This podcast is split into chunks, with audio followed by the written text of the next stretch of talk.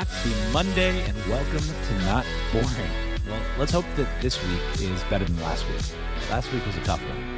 The markets were brutal, venture dried up beyond pre seed and seed, and Terra Luna accelerated the crypto crash.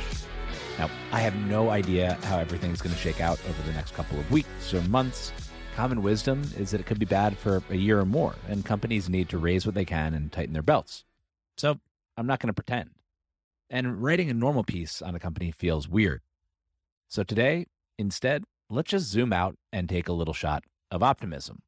Now, a few things different today. If you can't tell, I have a brand new microphone, courtesy of a recommendation from my friend Logan Bartlett at Cartoon Avatar. So hopefully the audio just kind of continues to improve here.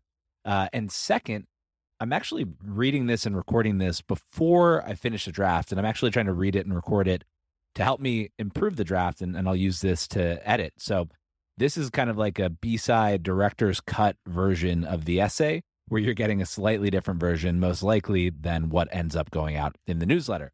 So we have a couple of new things happening, but one thing isn't changing, and that's the presenting sponsor of all of the audio episodes of the Monday editions of Not Boring. That's right, ladies and gentlemen, it's Masterworks. Let's face it, things aren't looking so great right now in the markets. 81% of Americans think a recession is coming. But I'm not super worried. Why? Well, I've invested into alternatives with low correlations to stocks, and they've done pretty well for me. I've been telling you about this for years, and thousands of you answered the call. I'm talking about the alternative investing platform called Masterworks. Masterworks lets you diversify your portfolio with fine art. And wow, you have all gone above and beyond. I'm not exaggerating. We've invested over $1 million with them in paintings by Banksy, Basquiat, and Picasso. And since launching in 2019, Masterworks has actually sold three of the paintings they've invested in, each returning over 30% net IRR to their investors. Now, I have to add that past performance is no guarantee of future results, but 30 plus percent is amazing. Now, if you want to get started, just head to masterworks.com slash not boring. Brand new, got rid of the IO. That's masterworks.com slash not boring. And you can see important disclosures at masterworks.io slash disclaimer. Now let's get to it. Newton's Alchemy. Last week, as the markets melted down, a timely gift from Past Packy showed up in my Kindle library. When I was at my Carlo Rovelli kick a couple months ago, I pre ordered his upcoming book, There Are Places in the World Where Rules Are Less Important Than Kindness. When I opened my Kindle app on Tuesday, there it was. Perfect timing.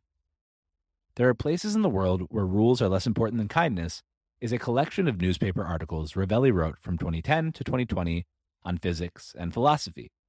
Each is characteristically beautiful and thought provoking. One was so timely it slapped me in the face. Newton the Alchemist, originally published on March 19, 2017, deals with the seeming contradiction between, quote, the traditional image of him, or Newton, as the father of science, end quote, and his lifelong pursuit of the now discredited field of alchemy. Why would such a rational thinker, the rational thinker, waste decades in pursuit of something so frivolous and irrational? Rovelli wrote, Was it a vain hope in the first place? Was it a project that should have been discarded even before it began? On the contrary, many of the key problems posed by alchemy, and quite a few of the methods it developed, in particular with reference to the transformation of one chemical substance into another, are precisely the problems that would soon give rise to the new discipline of chemistry. Newton does not manage to take the critical step between alchemy and chemistry. That would be down to scientists of the next generation, such as Lavoisier, to achieve. Like any good bubble, alchemy's promise of gold and immortality attracted a swarm of smart people, including Newton, to try to crack the code. The exhaust of their failed attempt created a new, bigger, and much more important field of study. Without alchemy, there is no chemistry, or at least chemistry doesn't arrive as quickly. More generally, without experimentation and curiosity and adventures down ultimately fruitless rabbit holes, there is no progress. The allure of alchemy is obvious. Greedily, the power to turn base metals into gold would make its early discoverers wealthy and powerful. Beautifully, the ability to turn base metals into gold, to bend the previously understood laws of the universe, would be a testament to human ingenuity. But alas, not even Sir Isaac Newton could turn shit into gold, not even after decades of work. Now, Isaac Newton seems like an odd person to fail at alchemy. Odd that he failed because we're talking about the guy who discovered the three laws of motion, the theory of universal gravity, that white light is a mixture of colors, and differential calculus. His tomb at Westminster Abbey reads, and I'm not even going to try it in Latin, but it translates to English to Mortals rejoice that there has existed such and so great an ornament of the human race. Odd that such an ornament to the human race even tried, because we're talking about alchemy, a debunked pseudoscience. As one Quora user explained, quote, alchemy blurs the line between empirical observation and experimentation, baseless speculation, and mysticism in a way that made perfect sense to the alchemists, but makes absolutely no sense to us. And the latter two make it not science. What a shame that Newton wasted so much of his precious brain space on alchemy, right? Not so fast. Rovelli points out that, quote, today, it is easy to rely on the well digested historical judgment that alchemy had theoretical and empirical foundations that were far too weak. It wasn't quite so easy to reach this conclusion in the 17th century. In other words, alchemy has been debunked for three centuries now, but when Newton was working, it hadn't yet been. It took many smart people rig- rigorously, and to be sure, many dumb people loosely, experimenting and trying to make alchemy work and failing to learn that it couldn't. And the discoveries in the process led to something much more valuable than all the gold in the world chemistry. If, with modern day knowledge, you could go back in time and stop Isaac Newton from attempting alchemy so that he could direct his attention to something more practical, you wouldn't. You gotta, as any Sixers fan would tell you, trust the process.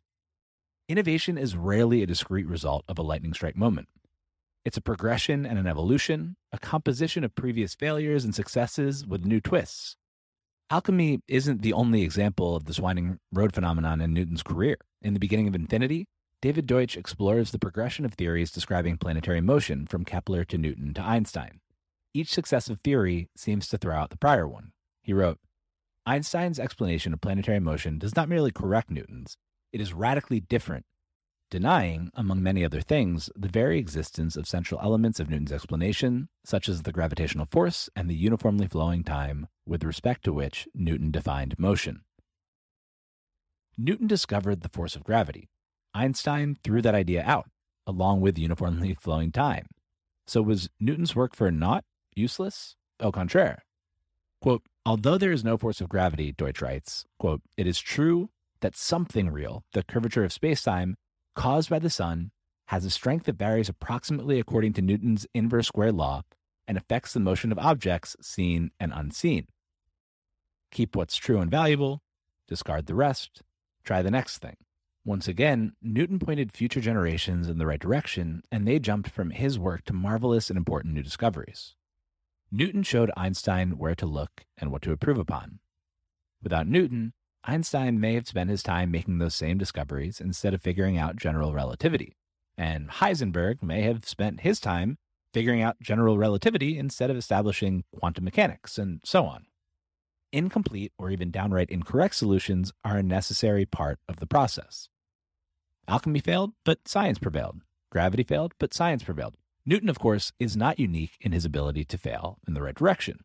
In another article in the book, October 2016's Ramon Lull, Ars Magna, Rovelli tells the story of the 13th century Majorcan philosopher Ramon Lull.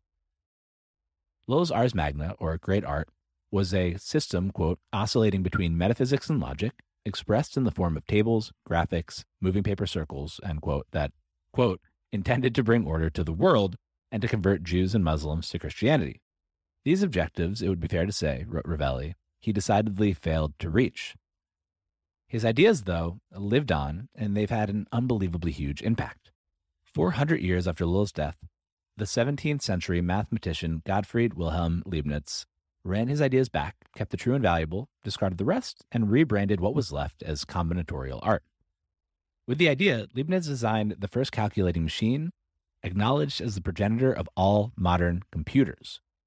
The rebranded combinatorial art is also, quote, at the root of modern developments in logic conceived as a universal grammar of rationality, end quote. Graphs, or images that codify the way in which a certain number of elements are connected with each other, were also invented by Lull and are still used today. Lull's, quote, failure led to the computer, modern logic, and graphs. History is littered with similar examples, famous and hidden. there is no progress without experimentation and failure. But in a market like the one we're in right now, it's easy to lose sight of that. It's not hard to imagine Ramon Lilla as a founder getting absolutely obliterated in Business Insider or The Information for failing to bring order to the world. Even Newton, Newton, would get filleted for his foolish pursuit of fool's gold. I read Newton the Alchemist in the middle of the most on the nose alchemy comparison possible. Do Kwon and Terra tried to turn shit into gold with Ponzonomics and bravado. They failed and kneecapped an already weakening crypto market in the process. Like alchemy, the allure of creating billions of dollars out of thin air via undercollateralized algorithmic stablecoins was too appealing for humans not to try. The problem was, in this case, algorithmic stablecoins using similar seigniorage mechanics had already been tried over and over again, even reportedly by Do Kwon himself. Basis Cash, the project that he allegedly founded synonymously, failed, as did Empty Set Dollar, Iron Finance's Titan, and more. Retrying the same idea in a frothier market and pumping harder with the same broken underlying mechanics wasn't a particularly useful experiment. No new seed of the real valuable idea was sowed in the process, no chemistry from this alchemy. Worse, regular people lost their life savings, and it seems as if a handful have taken their own lives as a result. That is tragic and terrible and awful, and the people responsible should be held accountable to the fullest extent possible. But in crypto, and across the markets more generally, the sentiment or vibe, as the kids would say, is in danger of shifting too far away from experimentation. That shows up in all the proud crypto bears loudly proclaiming the whole thing was a scam all along, and the FinTwit pseudos ripping Peloton and Shopify and Zoom, and the other companies whose inventions made an awful pandemic a lot better for a lot of people. I'd bet, and this is not financial advice, that Zoom, Peloton, and Shopify are all worth more in five years than they are today. But even if they go to zero, I don't see the value in dunking on companies who've, at the very least, made work, fitness, and entrepreneurship more accessible and push those categories forward just because the market overvalued them. We're guilty of this on both sides, lionizing companies and their founders for high valuations and ripping them to shreds when the valuations fall. But the weirdest part of the bear market is that the people who are rooting for something other than other people to succeed and humanity to progress are the ones winning. If the long arc of market history is any indication, they won't be winning for long or over the long term, but the environment that it creates in the interim feels super dark. And yes, on the other side, there are plenty of idiots that you don't want to see winning either. Now, a bear market price reset is a good thing in many ways. It's a much less profitable environment for scammers. Terra doesn't build up an $18 billion algorithmic stablecoin by promising 20% APY in a market like this. A lot of the Me Too companies rushing at the same opportunity for the cash grab opportunity will go away. A higher proportion of talent and resources will flow to the strongest companies and the ones with the biggest ambitions and most differentiated products. But a bear market attitude reset can be harmful to the extent that it encourages dunking on those who've tried earnestly and failed, and to the extent that it discourages experimentation. I saw a tweet the other day, and the person who tweeted it seemed smart and nice, and they represent a commonly held view, so I'm not going to call them out by name, but it said something along the lines of I'm bullish on cryptocurrency, bearish on nonsensical use cases, which sounds like a sensible thing to say, particularly in a market like this, but entirely misses how things work.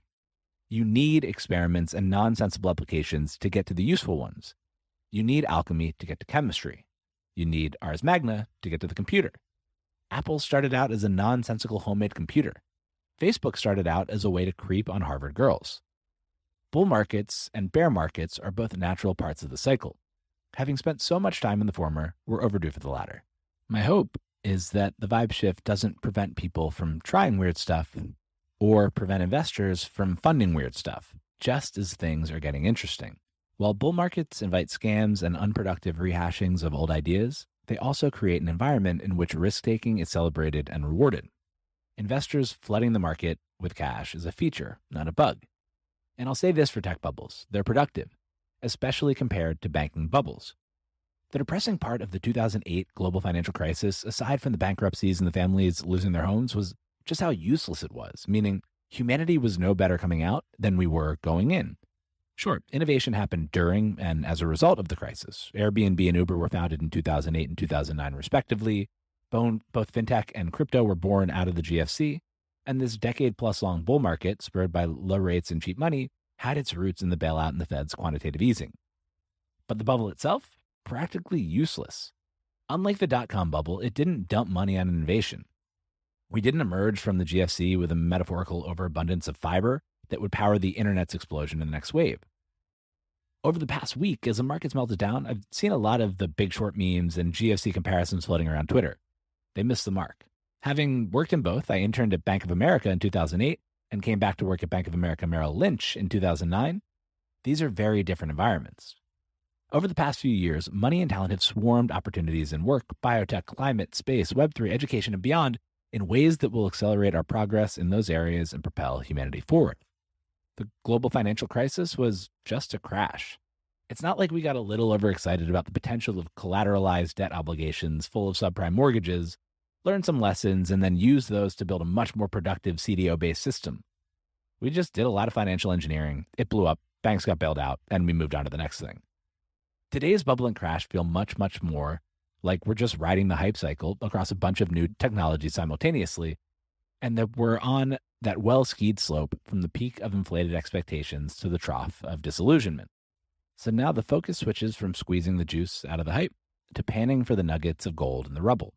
The failed experiments with useful lessons and the successes that might be more successful if tweaked just so, and building new experiments and products with those as a starting point. I would be shocked if, for example, in a few years, both DeFi and NFTs weren't a much, much bigger part of people's lives, even if we barely use those acronyms. The hype, the monkey JPEGs, and quote, nonsensical use cases attracted energy, excitement, money, and talent, which combine to create new primitives that a more sober market will figure out how to apply usefully and profitably. Similarly, the funding that washed over every sector of tech accelerated our learning and progress by years. New API first companies to handle so many important but non core functions will let the next wave of builders focus more on what makes them unique. The mania around electric vehicle companies means that there will be more EVs on the road sooner than there otherwise would have been. And a flood of launch and satellite companies, even if a little bubbly, means we'll be able to do more in space from mining to manufacturing to Mars colonization sooner than we otherwise would have. The list goes on and on. Just this week, Google's DeepMind introduced Gato, a generalist AI model that can do a lot of different things pretty well versus one thing really well, like GPT 3 or DALL-E 2 does. OpenAI just released DALL-E 2 last month in April. Already, the fact that we can type a few words and AI will make beautiful, accurate, novel images from them feels normal. Even while the market tumbles, progress marches on. There's no doubt that things are going to get crazier than they've been, and that we'll discover the next chemistries in the rubble of the current alchemies. While everything is slowed down, whether for another week or another year, it's a good time to reflect, learn, and plan. There are valuable lessons, tools, and guideposts littered among both the successes and the failures of the past few years. Does that mean that we're going to get it all right from here on out? I hope not. That means that we're not experimenting enough and not getting weird enough. But I do hope that you take at least two lessons away from this. One, don't take on leverage you can't afford to take on. The goal is to keep playing. Get excited and enthusiastic, but don't get so excited that you get greedy and stop thinking and set yourself up for a bad outcome. If that's you right now, keep in mind that things will get better and that you can still keep playing. It'll just be a little bit harder. Two, reflect on what you want to be working on. If you spent the past year or so doing something just because you thought it would make you rich and it just fell apart, you're probably not feeling good right now. If you're doing something because you believe it needs to exist in the world, and you'll do anything to make that happen, the price movements have barely registered. You've probably even been a little bit excited that it'll be easier to hire people to help achieve your mission, maybe from the Not Boring Talent Collective. For the strongest companies, now is the best time to build. It's quiet. Facebook isn't paying $8 million a year for junior engineers. You won't be surrounded by tourist competitors trying to make a quick buck because there won't be as many quick bucks to be made. But there will be even bigger slow bucks up for grabs on the way out of this for those who can keep their eyes on the horizon. Trillions of dollars are in play in the next decade for those who create abundant energy, fix healthcare, rebuild the financial system, and take humanity to the stars. We tried alchemy, we failed, we learned. It's chemistry time now. That's all for today. Hopefully, this week isn't quite as crazy.